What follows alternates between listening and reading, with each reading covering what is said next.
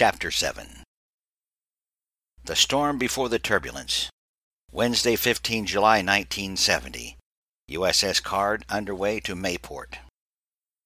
Reveille was piped at 0500. Breakfast went down at 0600. The maneuvering watch was posted at 700, at which time the ship shifted from shore power to ship power, and the officer of the deck, Ensign Winchester, shifted the OOD watch from the quarterdeck to the flying bridge. The captain, the XO, and Mr. Winthrop joined him there. The special sea and anchor detail was set at 0730. The last mooring line was dropped, and the boatswain mate of the watch blew the long whistle blast and passed the word to shift colors. The jack and the ensign were hauled down smartly, and the steaming ensign hoisted on the gaff, and the ship's call sign was hoisted on the signal bridge. The force of the engine's driving powerful screws sent a steady tremble through the ship and into the legs of those who stood on her decks. The card steamed out of Norfolk at 0750. They cleared the sea channel increased speed. The captain was in his seat on the port side of the bridge. Mr. Winthrop and Lieutenant Commander McCormick were by the bridge chart table. Mr. Hooper was standing by as he was to relieve the con at 0800. Mr. Winchester, the captain called. Sir. Point her south and let her eat. Aye, aye, sir. He keyed the wheelhouse toggle. Helmsman, point her south and come to zero one zero. Zero one zero, aye. He toggled the engine room toggle. Engine room, all ahead full. All ahead full, sir, aye. Zero eight hundred. Mr. Hooper relieved Mr. Winchester from the deck watch and assumed the con. Zero eight thirty. Mr. Alexander entered the wardroom, uncovered, and placed his hat in the assigned position. Pouring a cup of coffee, he turned toward the wardroom table to the officers who sat there. Say, Mr. Winchester, you were on the con when my messenger came up for some relative bearing grease? Where did he get it? From the doctor here. Yeah, I carry a few vials with me on each yearly cruise. There's always someone who comes asking for it, said the doc. Well, what is it? Sunburn ointment. I put a label on it that says relative bearing grease, used sparingly. I just came out of crypto when Murray came into Radio Central and gave the vial to Anderson and told him he got it from the captain, who said he would be down in 30 minutes to inspect how efficiently the grease was used. Sure enough, about 30 minutes later, the captain came in. Uh, he gave Anderson and the radio crew 30 minutes to come up with a story. Oh, I bet that was a revolting development, said Mr. Goldsmith. Yeah, the captain came in and told Anderson he wanted to inspect the use of the relative bearing grease. Anderson told him the TBL transmitter had relative bearings inside. The captain said, I don't suppose you could show me. Anderson told him that he could show him, but he'd have to take the sides off the TBL and that would shut it down, which would shut down our communications. The captain said, I hope you have some left over for the next time. Anderson assured him that he did. The captain says, Well, then, we will not be sending messengers to the bridge in search of it. Anderson told him Murray was not sent to the bridge. Going to the bridge was his idea. Well, it worked, the captain told him. The officers laughed. Lieutenant Gruball entered just as Alexander was finishing his tale. You told him about the relative bearing grease? The officers still enjoyed the story, nodded their heads. Yeah, one of the recruit reserves asked me where I could find five feet of slack line. One boot, referring to the recent boot camp graduate, asked Mr. Hooper for six yards of shoreline, said another officer. Rookie reserve hazing has always been a tradition in all the cruises I've ever made each year, the doctor said. I was suckered into looking for relative bearing grease. That's what started me carrying it. Lieutenant Gruball added her story. They sent me for sky hooks, left-handed monkey wrenches, bulkhead stretchers, and the like. It's all in fun. It's a lot safer than the hazing we got in college. The next thing you know, we'll be catching a sea bat, Mr. Alexander said. Or standing a mail buoy watch, the doctor added. One guy was told to go to the crow's nest and get some crow's eggs for the captain's breakfast. Of course, this guy was smart enough to realize it was a gag, so he took the opportunity to tour the ship, added Mr. Goldsmith. The doctor took a sip from his coffee cup and said, Well, all of this does serve a useful purpose, far greater than just fun for the old timers. After a few days of wild goose chases throughout the ship, being sent to every space and every senior enlisted, they learn their way around the ship and they get used to traveling through hatches and watertight doors. Officer's call came at 0900. Mr. Goldsmith reported Harold Hillman, third class commissaryman, was not on board. Missing movement was a serious offense in the Navy. I thought Hillman had mellowed a bit since he was assigned to the card, said Mr. Winchester. The XO turned to address Mr. Goldsmith. How is it we didn't know this before we left port? Well, Hillman is one of those guys who does not always come out of the galley for muster. Apparently, he failed to sign out when he went ashore, so we didn't know he was not on board. We got a radio message from Shore Patrol. I guess he was soused and needed some action, said Goldsmith.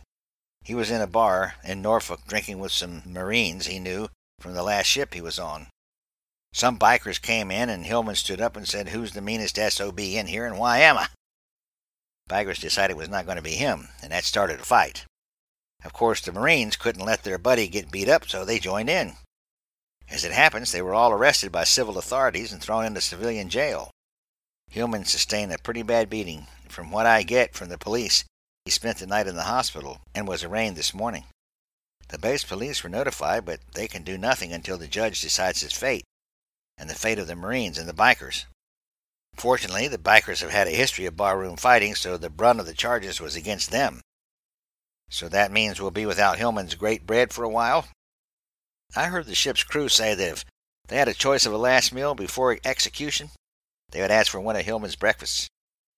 I can tell you firsthand, no one makes bread like Hillman, Lieutenant Gruball said.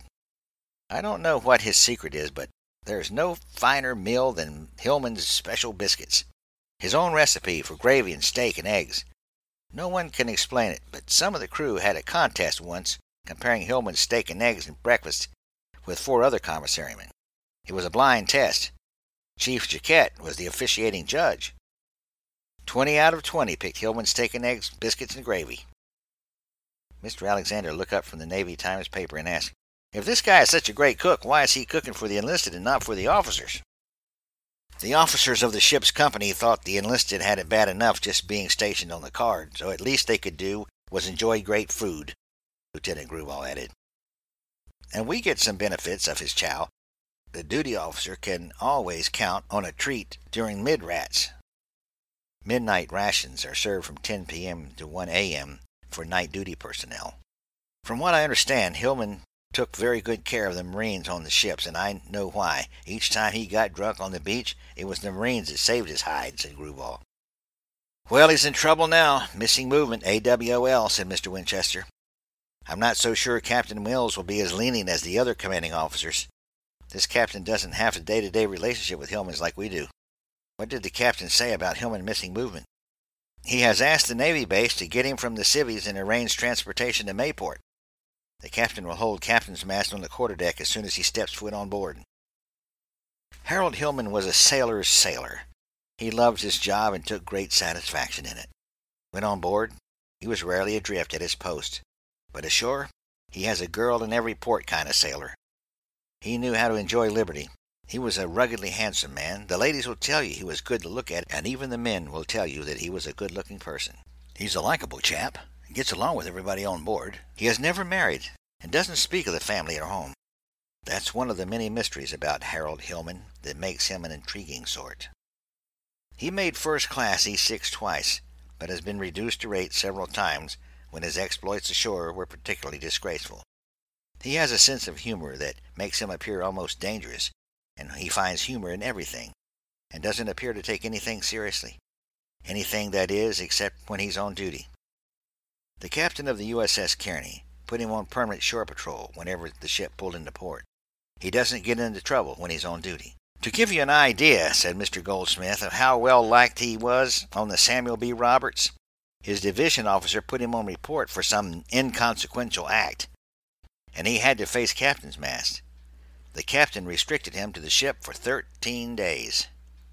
Instead of? Mr. Alexander inquired. Well, it seems they were steaming at the time. They had been at sea for three days, and they had 13 more days to go before they reached port. So he restricted him to the ship while they were still underway. That was his punishment, said Mr. Goldsmith. I'll bet that went over big with his division officer, said Mr. Alexander with a smile. 1100. Gunner's Mate 1 Phelps approached the wardroom door, knocked three raps, uncovered, opened the door, and stepped inside. Mr. Gilliam was sitting in one of the side chairs, looking over the first lieutenant locker assignments. Lieutenant Gruball was at the wardroom table, frowning over some Gitmo preparations. Both officers gave Phelps their attention. Lieutenant Gruball, I have a request from Seaman Apprentice Buford Thurman. He came on board in Norfolk as part of the reserves from West Virginia. Yes? He said he refuses to take orders from a woman and insisted on seeing the captain. I told him he had to go to the chief first. The chief suggested I bring it directly to you.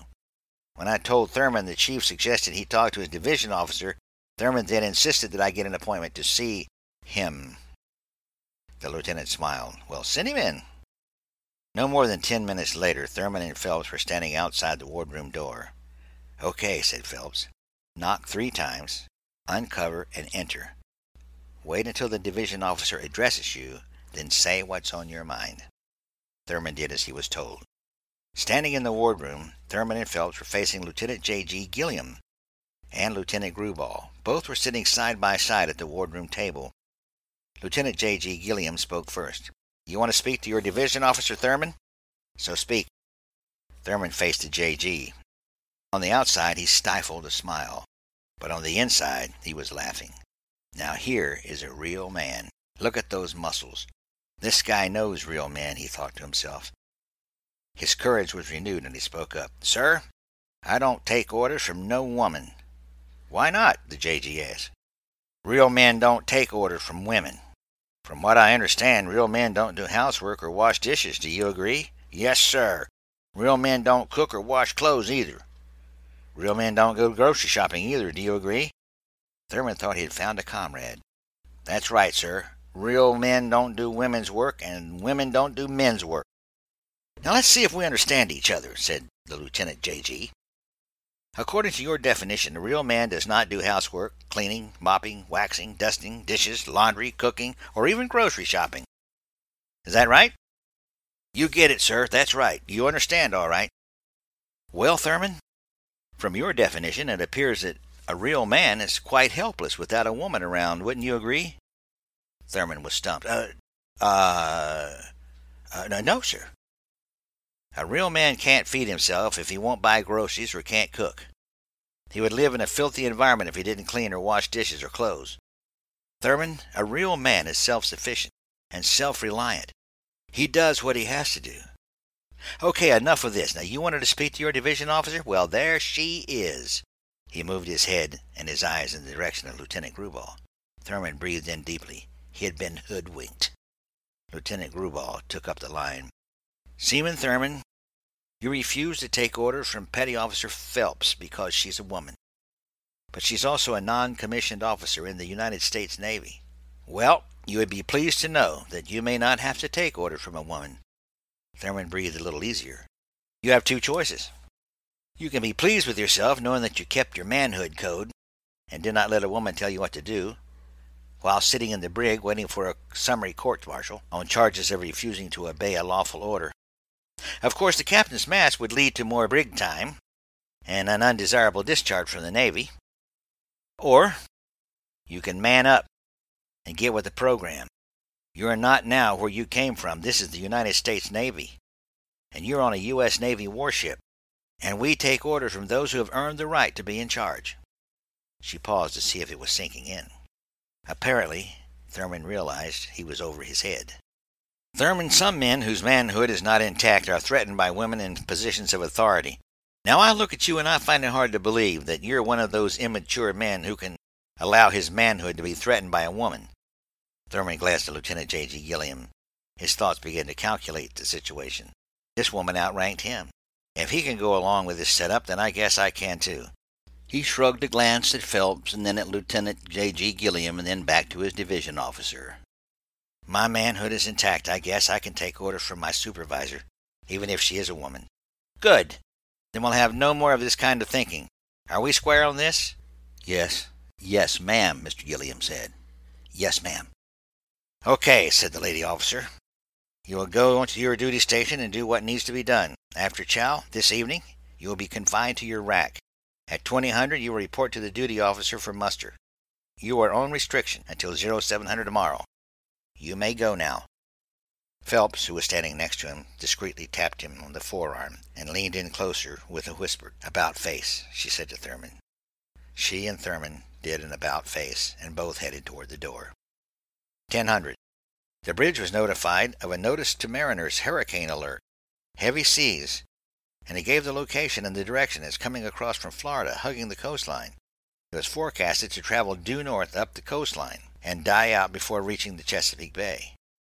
10:30. Mr. Hooper had the deck and noted that at 10:30 hours, a lower than normal barometer reading, but no sign of rough seas. Mr. Gilliam entered the bridge. He approached the OOD. There's a strange feeling in the air, Frank. What's the barometer reading? You're correct, Foster. I have seen this a few times before. The barometer dropping with no sign of rough seas. Those times have never turned out favorably. There's a storm brewing somewhere. I saw the same phenomenon in the Falklands. I had the con. Within two hours of a constant falling barometer, we were up to our ears in swells. I spent my youth on my father's fishing fleet. Several times this happened, and we rigged for heavy seas, even though there was no indication of it at the time. I called for rigging for heavy seas, and they all thought I was crazy. And they did it, and after that, no one questioned my decisions. Mr. Hooper sent the messenger to the captain with a note that read, Desron WX officer, wrong. Seen this before. Barometer indicates we are in the path of a storm. Recommend rig for heavy seas, wind, and rain. Gilman concurs. At 1100, mess gear was sounded. At 11.15, the word was passed to knock off ship's work. 11.20, the captain retired to his cabin. 11.40, the noon meal was piped down and the crew went to chow, according to each department's schedule. 1200, Lieutenant Sterling took the deck and the con, relieving Mr. Hooper. Keep a weather eye out on the barometer, George. I predict we're in for some major storm, dangerous seas, and heavy rain. The Fleet Weather Service Said it will stay well to the west of us if we just steer our steady course, she said. We'll be in no problem. I put the predictions and recommendations in the log. I've seen this situation several times before, growing up in a deep sea fishing family. 1300. The order for turn to and continuous ship's work was piped. The seas were getting rougher, and the skies beginning to take on an ominous color. The new guy reserves had been at sea long enough to realize that they had some work to do getting their sea legs with the rolling motion of the ship at sea. Many would spend the first day in the head driving the porcelain bus. Actually, the facilities were stainless steel. It was an ugly sight, but almost all sailors went through it at some point in their time at sea. For some, it lasted several days, and they ended up in sick bay. For the ones that did not make it to the head, they learned very quickly that the real sailors clean up after themselves, if they did not do so on their own, they did it under intimidating supervision of every sailor in the area. Although there were a few who had compassion for those new reserves with no sea experience, they were far and few to be found. 1330. Captain made rounds throughout the ship to ensure all was secure. 1400. The captain's last stop was at the radio shack, where he intended to catch up on the latest news and weather bulletins. Radioman First Class Anderson, Radioman Stryker, Seaman Franklin, and third class radioman Matthews were busy with the rigors of the communication system on board a ship at sea. It was a routine but complicated task bringing up the fleet broadcast systems for ships in the southern sector of the United States, receiving messages and passing them along. Is this coffee ready, Anderson? he said as he entered the coated doorway. It should be, Captain. It's been cooking since last Tuesday. The Radio Shack coffee was one of the ongoing jokes on the card. There is a story that a guy named Murphy is in charge of the coffee mess in the shack. No one has ever met Murphy. The radiomen take turns making the coffee, but then they all claim it was Murphy that made it, so that no one will be accused of making bad coffee. The captain remembered visiting the radio shack a few days before setting sail for Norfolk, when a radioman striker, who apparently had just come from completing some dirty job, came into the shack and announced that he had just finished work aloft, cleaning up the antenna, Half the yak of the antenna was on my clothes and in my face, not to mention a few seagulls making bombing runs on my head. Is there any other disgusting task you want me to do, Chief? RM1 Anderson said, Have a cup of Murphy's coffee, Pellington, and take a load off. Now, Anderson, he said, I'll do just about anything you want me to do, but don't ask me to have a cup of Murphy's coffee.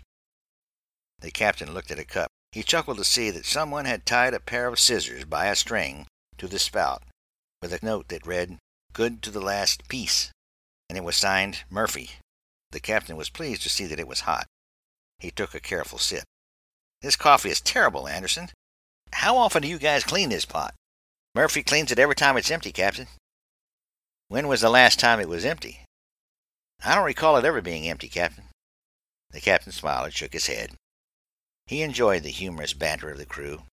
He pressed a button on the intercom. This is the captain. Is my steward in the wardroom? Yes, Captain, came the reply. Have him bring up some fresh coffee to Radio Central from the officers' mess. Aye, aye, sir. He keyed the intercom. Bridge, this is the captain. I'll be in Radio Central. Bridge, aye. RM1 Matthews sat at the CW circuit with the headphones copying a Morse coded message.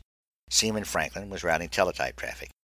The other members of the radio crew were busy setting up frequencies that would be used in the new Zulu Greenwich Mean Time Day, which would take place in six hours. They prepared for the 2359 and 000 changeover to the computers to the new Zulu Day paperwork. He brought up WWV Fort Collins, Colorado on the computer's receiver and listened to the clock ticking over the circuit. Finally, the ticking stopped and a strong male voice said, This is WWV Fort Collins, Colorado. When the tone returns, the time will be zero zero zero zero. There was a loud three second tone, and the radioman punched two red buttons with the thumbs of his right hand and left hand, and waited. The ticking resumed. After a few seconds, the teletype kicked into action, and the fleet broadcast information was printing out. The captain and radioman Anderson read the news and shared their comments about the news items while they drank officers' coffee from cups bearing the ship's seal poured from a real coffee pot, complemented by gee dunk. In the meantime, the conning officer was well aware the seas were becoming increasingly turbulent. The helmsman reported difficulty in holding the ship's head on a steady course, claiming he was constantly spinning the wheel from right standard to left standard rudder in an effort to keep her from yawing. The barometer continued to fall, and the deck officer observed a noticeable crosswell. 1430. The conning officer called the captain to the bridge. The captain put down his paper and stood up. Well, Anderson, enjoy the coffee and the geedunks. It seems I'm needed on the bridge. It looks like we're in for some very bad weather. You saw the weather reports. They all claim it's not going to come near us. But Mr. Hooper and Mr. Gilliam think differently. The captain entered the bridge for a first hand look at the conditions. Mr. Winthrop entered a few minutes later. Mr. Hooper seems to think we'll be in for a storm if we steer our present heading, said Lieutenant Sterling. Yes, he told me that this morning, and then again in a message before being relieved, the captain said. He has a lot of experience with weather being a northern fisherman. If I had to bet on the weather office, or a gut feeling from an experienced mariner, I'd go with the gut every time, said Mr. Winthrop. After conferring with Comrades Desron 34 on the Lansing, the captain gave the order to continue steaming on the present course, since the storm is reportedly six miles to the west and was now heading north northwest away from the squadron. The captain decided to confer one more time with Mr. Hooper before altering the course set by Comrades Desron. Off in the distance were some fearsome black clouds, boiling up with strong winds, producing great agitation on the ocean surface. It appeared as though the water from the ocean was being pulled into those black clouds and then forced back down into the sea with fierce roaring and splashing. The captain entered the wardroom and found Mr. Hooper in the leather chair, reading a novel. Over his head was a painting of the card in a stormy sea. Robert Mills commissioned the painter, a private citizen, as a symbolic representation of the condition of the ship when he took command. On Mr. Hooper's left was a side table, it was bolted to the deck. On the table was a pilot's wheel lamp and a cup holder, securely fastened to the table. In the cup holder was a steaming cup of what once contained wardroom coffee. The front of Mr. Hooper's shirt was soaked and stained with that coffee. He looked up at the captain with an embarrassed smile. you would think I'd know better by now, wouldn't you? So, Mr. Hooper, your experience tells you that we'll be in for a storm in spite of all the naval weather guessers. It's my opinion, Captain. I might be wrong, but I don't think so. I'm not that familiar with the area off the coast of Cape Hatteras. I know it's infamous for being frequently struck by hurricanes and frequent storms and heavy seas that move up the east coast of the United States. I know about its turbulent water, that many ships have been lost in this area. Mariners call it the graveyard of the Atlantic. Like I say, I'm not that personally familiar with this area, but I do know storms, and I believe we're in for some mighty rough seas. Dangerous seas? Dangerous seas. How much time before the onslaught? Mr. Hooper consulted his watch. Okay, it's 1440 now. The conditions have been steadily deteriorating about every 15 minutes. I would say if it's going to turn and come after us, um, it'll be about two hours, maybe less. Very well. Pass the word. I want to see all officers and chiefs in the wardroom at 1500. The sea state was getting worse. Normal movements on board were becoming increasingly more difficult to continue ship's work on the deck. OOD Sterling keyed the intercom to the wardroom. Is the captain there? Yes, Lieutenant Sterling. What is it? Captain, I recommend we secure from ship's work and rig for heavy seas. The captain pressed the intercom. Thank you, Lieutenant. We're working on doing just that. I'll let you know. Aye, sir. 1500. The officers had returned to the wardroom and took up their place. The five chiefs filed into the wardroom and took their chairs around the perimeter of the room. The captain entered and all stood to attention. As you were, he said, as he moved to the coffee nook to pour a cup. He smiled at himself. He had just witnessed Mr. Hooper's spill and realized as much as sailors enjoy coffee, heavy seas was no time to have a cup. He turned to face his leadership crew and leaned against the counter. He flipped the switch to the bridge, radio, and CIC. Bridge, radio, CIC, this is the captain. I want you all to hear this, so listen up. He turned back to the wardroom participants. We are now at Sea State 7, and we're experiencing high winds with moderate to near gale force. Mr. Hooper and Mr. Gilliam believe we may get this storm in spite of all we can do. I concur. So, just to be on the safe side, I want every department to rig for severe weather and heavy seas. Let's be prepared in case the storm overtakes us. After the evening meal, when the word is passed to continue ship's work, I want all ammo, water, and other commodities stowed as low in the ship as possible to provide more ballast. The officers in chief took notes. All officers in chief will make a thorough inspection of spaces under their supervision to ensure that we are rigged for heavy seas. Heavy seas required that all items not bolted down had to be placed in a lockable storage bin or lashed down with line. This was especially true in the galley with all these free pots and pans and utensils lying around. The sudden movements of the ship in response to the syncopation of the ocean waves will throw any free object against a bulkhead or floor. That includes the sailors on board. There was other information passed and suggestions made by the chief, all of which the captain approved.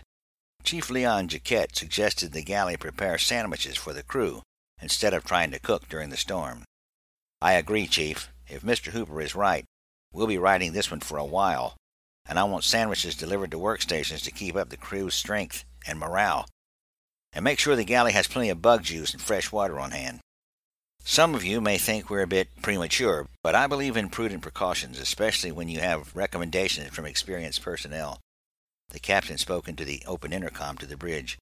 Bridge, pass the word to batten down the hatches. 1521. Batten down the hatches. Aye, sir. The duty boatswain mate of the watch keyed the 1MC. Now all hands knock off ship's work and rig assigned spaces for severe weather and heavy seas. Now batten down the hatches. Close and seal all watertight doors. Rigging for high seas meant each crewman had a specific task to do in their assigned area and securing anything that was not welded to the ship. Items were stowed in lockers, doors were shut and locked. Items too large for storage were lashed down so they would not be moved during the turbulent movement of the ship. Everything liquid was sealed in containers. Everyone made provision for their own safety by making sure they had lashings for tying themselves to the workstation. The ship was rocking and pitching so much that no one could move around unless they were holding on to some secured structure. Most of the crew remained in their spaces. Those on duty stations were strapped in. No experienced mariner takes the sea lightly. The waters of the globe, while at one moment may be peaceful and serene, can in another moment become a terrible, malevolent ferocity, a deadly beauty exuding some profound and fearsome mystery. Few things are as frightening as being tossed about and pummeled helplessly in the grip of uncontrolled, unbridled power, where there is no stable foundation, no defense against the strength of the wind and the great walls of irresistible force. The navigator reported 20 foot swells and cross swells. The barometer had dropped to 30.50. 1600. Bridge log entry. Lieutenant Gruball assumed the duties of OOD and the con, relieving Lieutenant Sterling. We're steaming on a course as before. The barometer reading was 3050 a few minutes ago. Now it's 3040 and falling. We have 20 foot swells, sometimes going to 30 feet, and occasional cross swells. We have slowed to 12 knots in order to maneuver through the seas. Wind variable at 30 miles per hour. The rain began 20 minutes ago and suggests it will gain in velocity as the barometer is slowly but steadily falling. The main battery of the storm is still west, although it's now headed south southeast. Thank you, Lieutenant. Now, is there any good news? Yes, you will be pleased to know that the ship is in good hands. The deck officer is Lieutenant Gruball, and your navigator is Lieutenant Commander McCormick, who is presently in the chart room with Mr. Winthrop. 1615. The captain entered the bridge area. The boatswain's mate of the watch keyed the 1MC and announced, The captain is on the bridge. Good afternoon, ladies, he said as he gripped the heavy sea's handles welded to the bulkhead at the entrance of the companionway. Captain, they said in unison. We're steaming as before, Captain, 12 knots due south. We conclude a Class 7 sea state with fresh gale. We hoisted the gale warning pennant. Thank you, Lieutenant. You still have the con and the deck. Aye, sir. 1635. The bridge intercom clicked. Bridge radio. Captain, we just got word the storm has suddenly turned and is now heading northeast, directly in our path, sir. CIC confirms. We have another message coming to you by Radio Central Messenger, one you'll need to sign for. A radio messenger appeared from the gangway. Here he is now. Stand by. Message from the Lansing meteorologist, Captain. Dated. From Reserve Commander Destroyer Squadron 34 aboard USS Lansing, USS Card, USS Roberts, USS Granger. Report storm in your vicinity. Should be considered as renegade, constantly changing direction and picking up wind velocity. Storm may reach sea state 10 or 11. Whole gale to violent storm. If storm overtakes you, expect extended hours a very large amount of airborne spray, severely reduced visibility, exceptionally high winds, and dangerous seas. Be advised. Lieutenant Commander McCormick stepped onto the bridge. Extended hours? That means they have no idea what the storm is doing, said the captain. Is there a reply, Captain? said the messenger. Roger the transmission and tell them we plan to steer clear of the storm. Mac, I want an after steering watch in case conditions create a problem at the helm. Washington and Edmund are there now, sir. They should be reporting in any minute now. Bridge after steering is manned and ready. Very well. I hope you secured that set of barbells down there. Those things will kill you. We secured them, sir. If they get loose, they'll be the least of our worries. Okay, aye want you to check in with the bridge every 15 minutes. After steering, I. 1700. The card was now encountering torrential rain at increasingly higher wind velocity but the storm stayed clear enough to maintain the scheduled heading. The torrent made it impossible to see more than a cable's length in any direction. Lieutenant Gruball noted the low visibility watchstanders as they strained to see and hear any potential threat to their ship. The pitch of the ship created difficulty in maintaining balance. The card rose, then plummeted, taking white foam over her bows and washed down the foredeck. Captain, I recommend that we steer a course east southeast to move away from the storm. The barometer is now steady at uh, 29.2. I agree, Lieutenant. She sent the word to the helmsman with the new course readings. The captain's expression changed to deep concern as he looked across the sea at the ominous colors, swirling clouds, and precipitation. The atmospheric pressure created a foreboding feeling that went deep into one's chest. He stared forward as he spoke to the duty quartermaster, who was standing on the port lookout balcony. Quartermaster passed the word that all hands are to put on life jackets. No one is to go topside without permission from their chief or division officer, except for those on the bridge, and call Mr. Winthrop to the bridge. The captain wanted his best navigator available at a time like this. 1800. The first dog watch began. Mr. Gilliam took the con, as scheduled. He was qualified to con a ship, but since he had not driven the card, Mr. Falk was assigned to assist him. Lieutenant Sterling gave him the status. We're steaming on a course east-southeast. Barometer reading is 28.40 and falling. We have 30-foot swells, sometimes going to 35 to 40 feet, with occasional cross swells. We have slowed to 8 knots in order to maneuver through the seas. Wind variable at 48 to 53 knots. I estimate a sea state of 10 we have very high waves, overhanging crests. The signalman has hoisted the storm warning pennant. The bridge crew was strapped in and holding on to anything that was welded to the ship in order to keep their footing. The helmsman was lashed to the stanchion in order to maintain control of the wheel. Lieutenants Brewbaugh and Sterling went below to their stateroom. The captain joined Mr. Gilliam and Mr. Falk at the bridge. The noise of the raging sea and wind was deafening. Lieutenant Gilliam, shouted the captain, I will take the con. You reclaim the deck. Aye, aye, sir, said Gilliam, as he moved aside and let the captain move nearer the windscreen. Mr. Gilliam shouted to be heard above the freight train like sounds of the wind and the waves. We slowed to eight knots, Captain. I don't think we can outrun it. Sir, I recommend we head into the storm and ride it out. The captain glanced in the direction of Mr. Hooper. I concur, Captain.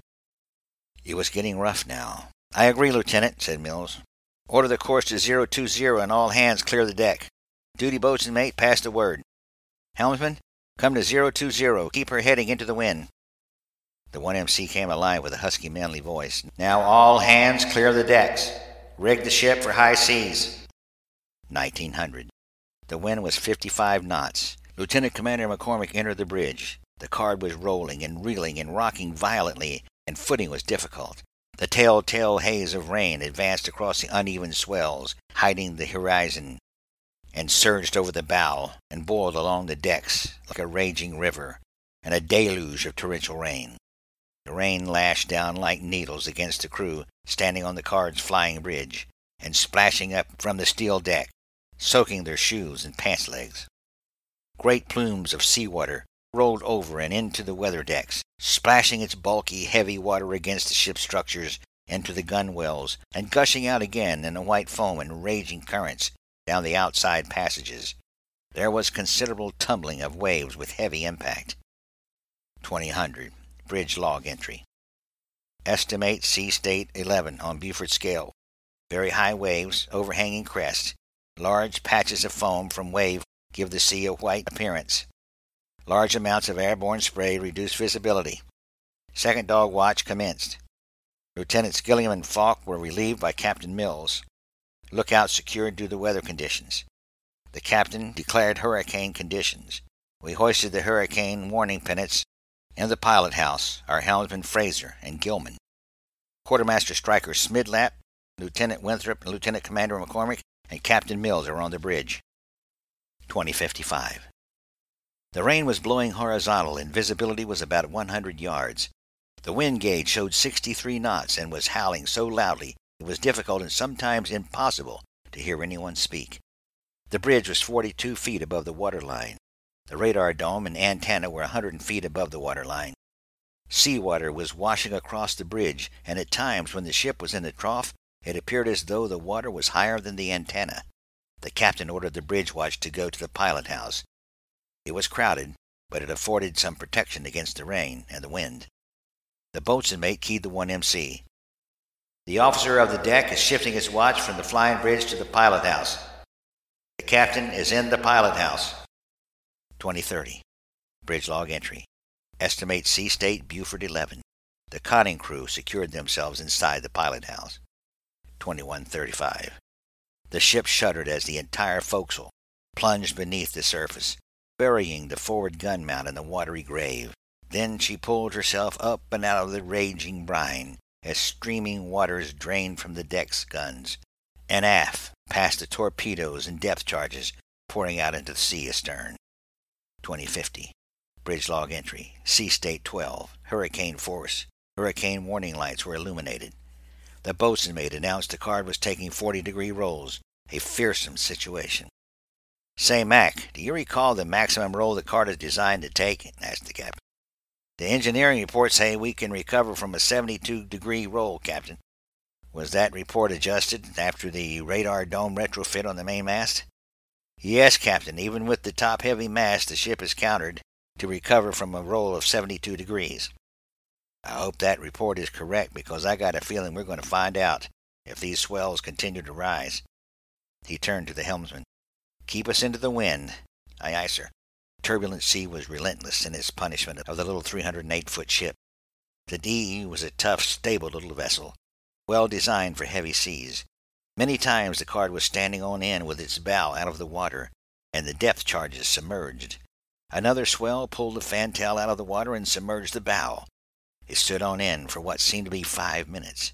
It was actually more like ten seconds.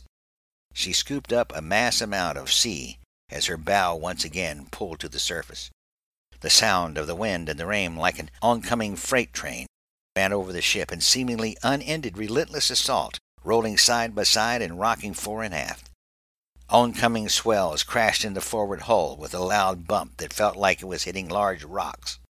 Sometimes the crashing of the sea exploded sprays of powerful gushes flying in all directions. Each onslaught was followed by climbing a giant wave, standing the ship on its stern, with the stem out of the water, and then falling into the trough the wave created, standing on its head with the screws out of the water, the bow plunging into the green and white swirling sea. Without resistance from the sea, the screws would race wildly, causing the governors on the propeller shafts to slow the revolutions. If the governor did not slow the shafts, the generators and drive motors would shut down. Then they would have to go through a restart procedure to bring the generators back online, and then start the electric motors that drove the screws, all while wallowing in seas without steering or forward control. Situations like that can sink a vessel. Another mountainous wave lifted the craft higher and higher, then swiftly abandoning its purpose, dropping her twenty feet into an abyss with bone shattering sudden stop, landing her back on her beam. Then there was no respite. Once again the watery hand lifted the bow upward, and dropping her bow downward once again, lifting the drive propellers out of the water, waves came crashing over the forward gun mount and splattering against the pilot house, sending shock waves through the ship. Everyone was strapped into a position and had braced themselves between two bulkheads. 2210. The captain keyed the intercom. Radio, pilot house. Radio, aye. Send a message to Comrades Desron on the Lansing. Tell him we're adjusting our course to accommodate the storm. Radio aye. 2215. The intercom came alive in the pilot house. Pilot house, engine room. Go ahead. Engine room is experiencing heavy leaking through the air intakes. Water is threatening the electrical switchboard. We're doing what we can to keep it from shorting out. The air intakes supply the engine room with fresh air. Since all the hatches of the lower decks are inside and entered from the top side down, they are usually dogged watertight integrity. Very well, keep us advised. Do you need any further assistance? Negative, sir. 2235. The engine room reported they managed to hook up some hoses from the bilges to pump water out of the engine room. Don't know how much longer we can keep this up without leaking. 2245. The barometer dropped to 27.20. 2300 the barometer dropped to 26.20. A great swell lifted the bow up in the air, rolling along beneath the vessel and then dropping it into its trough. Everyone was strapped into their positions. One moment one is walking on the bulkhead, at another their feet on the deck, and other times their feet were dangling in midair. It was a frightening experience, but the crew took heart, believing the officer of the con was an experienced tin can mariner and knew when to turn the ship and how much. 2320. The roar of the powerful wind and the wild sea continued to buffet the ship as all hands held on and adjusted the surges that manipulated it at will. 2359. Bridge log entry. Captain determined the storm was too powerful to relieve the con, helmsman, or quartermaster watch. In the fury, the pilot house door opened, and the startled crew inside jerked their attention to the door as wind and water rushed in, Boatswain mate First Class Furman entered, struggling to keep the door from flying open. He managed to get inside and close the door with the help of Mr. Winthrop. Furman leaned hard against the door to keep it from bursting open, as the line harness around his torso served to prevent the door from closing completely. What are you doing here? The captain's tone was unusually harsh. Orders were that no one's to be on the weather decks during the storm. I was just checking the weather decks to make sure all was secure. The lifeboats are rarely checked and they could come loose during strong wind, said Furman, apparently not disturbed by the heated reprimand tone. I noticed the tarp was coming loose from the motor whaleboat. If it blows off, the ship continues its 50 degree rolls. It will fill up with seawater and remain difficult or impossible to recover the roll that severe. I tried to secure it myself, but I can't. I need help. Furman, we're at hurricane force winds and sea. How are you getting about? asked Lieutenant Commander McCormick. I have a tether to the O2 railing and the gig hoist and the pilot house hook. You managed to do all these connections yourself in the torrential rain? Hey, that's part of my job description. Good sea legs. I'll go, Mr. Winthrop said. Furman unwrapped another line he had around his shoulders and chest and made a harness for Mr. Winthrop. Together they ventured into the night, against driving rain, heavy water surging over the weather decks, the treacherous winds and the abrupt jerking of the ship in the grip of elements that constantly tossed it about. The quick and hard pitching and rolling of the ship against the tempest further complicated their short trek to the endangered lifeboat. They held on to the tethered line and to each other. Just as they reached the boat, a sharp pitch to starboard threw them against the underside of the boat. Mr. Winthrop sustained a deep gash over his forehead. The blood rushed in torrents from the cut, but the wind and the rain washed it from his eyes. You have a cut on your forehead, Furman shouted, to be heard over the raging sound. I'm okay, let's get it tied down, Winthrop shouted back. Using the tether on the hoist, they managed to pull themselves up to the tie down hooks. Tarp was flapping at such a high rate, getting over the loose ends long enough to thread them through the eyelets was difficult. Several times the tarp escaped their grasp and slapped against their hands, arms, and face, stinging and bruising. Furman hand signaled Mr. Winthrop to hold the ends while he tied them secure. That done, the two lowered themselves down to the deck and began their trek back to the pilot house. A sudden pitch threw Mr. Winthrop against the bulkhead, rendering him unconscious. Furman lifted him up by the harness, and after struggling with the weight of the unconscious officer and the torrents of the weather, he managed to get the pilot house door open and up the five step ladder. Lieutenant Commander McCormick and the captain aided with holding the door and retrieving the gallant sailors to the relative safety of the inside. Again, Furman braced himself against the door with his feet against the stanchion. Lieutenant Commander McCormick pressed his handkerchief against the navigator's wound. We better bring the doctor up here. We'll never get him to sick bay, the captain said. I'll go, Furman volunteered. He exited the pilot house, and like a mountain climber, he detached his tether and reattached it to another source, and other places, as he made his way down the ladder. At the foot of the ladder, he disconnected the tether and attempted to tie it to a D handle welded to the bulkhead beside the door. A torrent of seawater hit him, dislodging his feet from the deck and lifting him sideways as he grabbed the ladder with a hand and the D handle with the other hand. With all his strength, he pulled the line through the D on the bulkhead and the D ring on his life vest. Now stable, he ventured to unlatch the watertight door. He pushed it open and disconnected the line from the vest. Gripping the watertight door and the opposite bulkhead, he pulled himself into the skin of the ship. Like a roll of lava, water poured through the doorway, dislodging the sailor's footing. He pushed his feet hard against the inside bulkhead. With all the force he could muster, he pushed the door closed. Furman knew the ship so well that almost total darkness made little difference. He picked up the interior phone and called the wardroom. The doctor was there, and after much jostling about, he managed to meet Furman at the hatch that they would give him access to the weather deck and the ladder leading to the pilot house. Furman connected his tether to the doctor, and with powerful arms developed over the years of working on the deck force, he assisted him outside and up the ladder and into the pilot house. Mr. Winthrop was conscious now, sitting on the deck with his back against the bulkhead.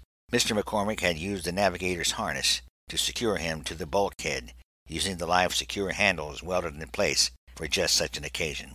You're going to need stitches in that gash, Mr. Winthrop, but not here and not now. These butterfly bands should hold you until after the storm.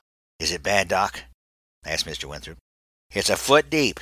When I open it, I can see the back of your skull. You know there's nothing in there? Okay, okay, I need a doctor, not a comic. You'll be okay. How was it you're able to get around outside in the weather like this, Furman? asked the doctor. Fourteen years of sea legs outside on DEs, he responded. Captain Mills clapped him on the shoulder. Well, you did well by the Card tonight, Furman. He turned to his XO with a half smile, and with his best Cockney accent, he said, An extra ration of rum for the lad, number one. Aye, Captain, sir. An extra ration it be, then. I'm just a humble, able-bodied seaman, just doing me duty, sir. Mr. Winthrop was pressed against the bulkhead, and his legs pushed hard against the stanchion, holding the bandage on his head with one hand and holding on to the steady bar with the other. He smiled and shook his head. May I remind you there's an injured officer over here? he said, feigning jealousy. The captain turned his attention to the injured officer, then again to the XO. An extra ration of rum for the injured officer, number one. Just one, sir? Right you are, number one. Make it two. Right, Captain, sir. It be two rations for the officer. Straight away. Dr. Johnson breathed a big smile and shook his head. Furman spoke again. I appreciate your appreciation, Captain, but I was just making sure I had a ship under my feet instead of water. Just a case of self preservation. But few could have done what you did, said the captain. 2359. The storm was too powerful to relieve the con, helmsman, or quartermaster watch. The only good news came from the engine room. They had shored up the leak and were managing well. Chapter 7 Executive Assessment Weathering the storm and staying seaworthy. The organization is the entity that provides the jobs for the crew. It is the entity that offers the prospects for a future for all concerned. The organization must be preserved and must weather the storms and the turbulent times. When the storms are abated, the organizations that made it through will once again provide products for customers and jobs for the community. The ocean is a fitting metaphor for the human experience. The sea is the strangest and most mysterious of God's creations.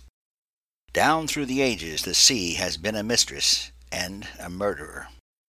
Like life, the sea can be unpredictable. No experienced mariner takes the sea lightly. The waters of the globe, while at one moment are peaceful and serene, can in a moment become a terrible, malevolent ferocity, a deathly beauty exuding profound and fearsome mystery. Few things are as frightening as being tossed about and pummeled helplessly in the grip of uncontrolled, unbridled power where there is no stable foundation, no defense against the strength of the wind and the great walls of irresistible force. One can navigate over the sea, in the sea, and under the sea. As in life, one can protect against the predictable elements that threaten us. We can enjoy the voyage when all is well and learn the lessons of life as the inexorable conditions of our lives introduce us to new and different adversaries and new adventures and new experiences. Like life, sometimes inviting, sometimes forbidding, sometimes encouraging, sometimes foreboding. But one thing you can be sure of is that short lived interludes of Pacific are followed by fury, sometimes short and sometimes prolonged. There is a lesson here for all of us. Though you may be taking on high seas, though your frail craft seems to be in danger of sinking, don't give up. Head into the waves, into the wind, and stay the course set for those turbulent conditions. Remember, you are not alone. You have a crew, and they are properly trained. They will come through for you. There is a famous proverb that states, a ship, like a business organization, when in turbulent times, must not focus on being on course. It must focus on being seaworthy. When a manager has experienced turbulent times, it seems it would be no opportunity to assess the resources available. The mindset of the manager in high seas is directed toward the protection of the organization and the crew. This would be the time to include others in the analysis and recommendations rather than deal with it alone. Of course, the decisions must be made by the chief executive, as there will be risks involved. This is the time when a well developed and practiced what if plan pays off. We have witnessed here how the preparations for heavy seas indicated an effective what if plan with the exception of missing the tie down on the motor whaleboat. It worked. The captain chose to prepare the ship for engaging a storm, based on Mr. Hooper's opinion, even though there was no evidence to show the official Navy weather report was wrong. In turbulent times, you surround yourself with competent, experienced personnel, and you listen to them. Of course, one would require evidence of past experience when taking someone's word, for a recommendation that carries such a risk. Boatswain Mate First Class Furman chose to go out on the weather deck to inspect the motor whaleboat and the lifeboats during the most ferocious time of the storm, in direct violation to the captain's orders. No doubt he thought about the storm preparations by his deck force and doubted the inexperienced sailors would have thought about the consequences of sea water filling the motor whaleboat. He should have inspected it before securing the deck force. A dedicated employee with a personal investment in the job and the organization would have taken the action Furman took. They should be rewarded for the action they took to correct the error rather than be punished for the error. There are certain conditions when one should take a life threatening risk in order to confirm something is secure or to correct a condition. Those conditions exist when a possible devastating event may or may not be avoided. No doubt you noticed that the various departments were in constant contact with the bridge, reporting on conditions in that department. In some cases, their report required some decision or permission from the captain and in other instances it was just to keep the con officer informed. Was this a nuisance, or was it a necessary activity? Even though there was a qualified con officer and navigator on the bridge, the captain called Mr. Winthrop to assume the navigator duties. This was not an affront to those officers on duty. Other managers should realize that when in turbulent times you want your best people in positions where training, experience, and savvy are needed. Seaman Thurman refused to take orders from Petty Officer Phelps because she was a woman. But she is also a non commissioned officer in the U.S. Navy. No doubt you have encountered people who refuse to perform a task because of some strange personal conviction or because they believe the way they were trained was superior. They must be confronted and informed of the organization's policies for hiring competent people, no matter their gender, their race, religion, or handicap. They will get with the program or get out. There is no room for the dissension that results from a negative behavior toward anyone, especially toward the organization's management personnel. The Navy has a tradition of sending rookies on wild goose chases. They are sent to get some non existent item. Each person to whom they are sent sends them somewhere else. Eventually, the rookie either realizes what's going on or their boss puts an end to that trick. While the veterans get a kick out of jerking the new guy around, it has a purpose greater than just fun for the old timers. After a few days of wild goose chases, being sent to every space, and every senior enlisted, they learn their way around the ship, and they get used to traveling through shin knocker hatches and watertight doors. While this is one way to do it, the organizations need to have a thorough orientation of new employees and then they are entered into a three to six month training time where they are brought up to speed and trained to do the job. They are tested during the training time, and those who cannot pass the test should be either sent back through the training and retest, or they should be terminated. Hillman is a cook, a commissaryman. He is very good at his job. In fact, he is the best there is on the job he does. He knows how to do other jobs in his department and does not hesitate to jump in and make things right. He is well liked by all the shipmates. The problem is his outside the job activities often create a problem for his boss and others in the unit. Action must be taken to bring such persons with this problem in line, or they must be terminated.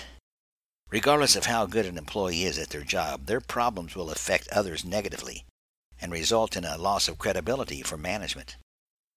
Did you notice that when the OOD or con officer was relieved, there was a definite procedure for passing information that included some specific items? You will also notice that there is an underway bridge log where specific information is logged. Such procedures will solve a lot of discovery problems when the oncoming supervisors or managers have a formal information passing procedure. Perhaps an organizational or department logbook would be beneficial for recording events. The captain demonstrated his confidence in Mr. Hooper when he chose to prepare the ship for engaging a storm that the experts said would not be a factor. The captain knew Mr. Hooper was not given to offering recommendations unless he was absolutely certain that his information was from his own experience. Command axiom A ship like a business organization, when in turbulent times, must not focus on being on course. It must focus on being seaworthy. Do not try to outrun or skirt. head right into the storm, and maintain steering. When one shows this level of confidence in another's talent and resourcefulness, it not only empowers that one, it also encourages others on the team and brings even more credibility to management for allowing such a situation to be accomplished.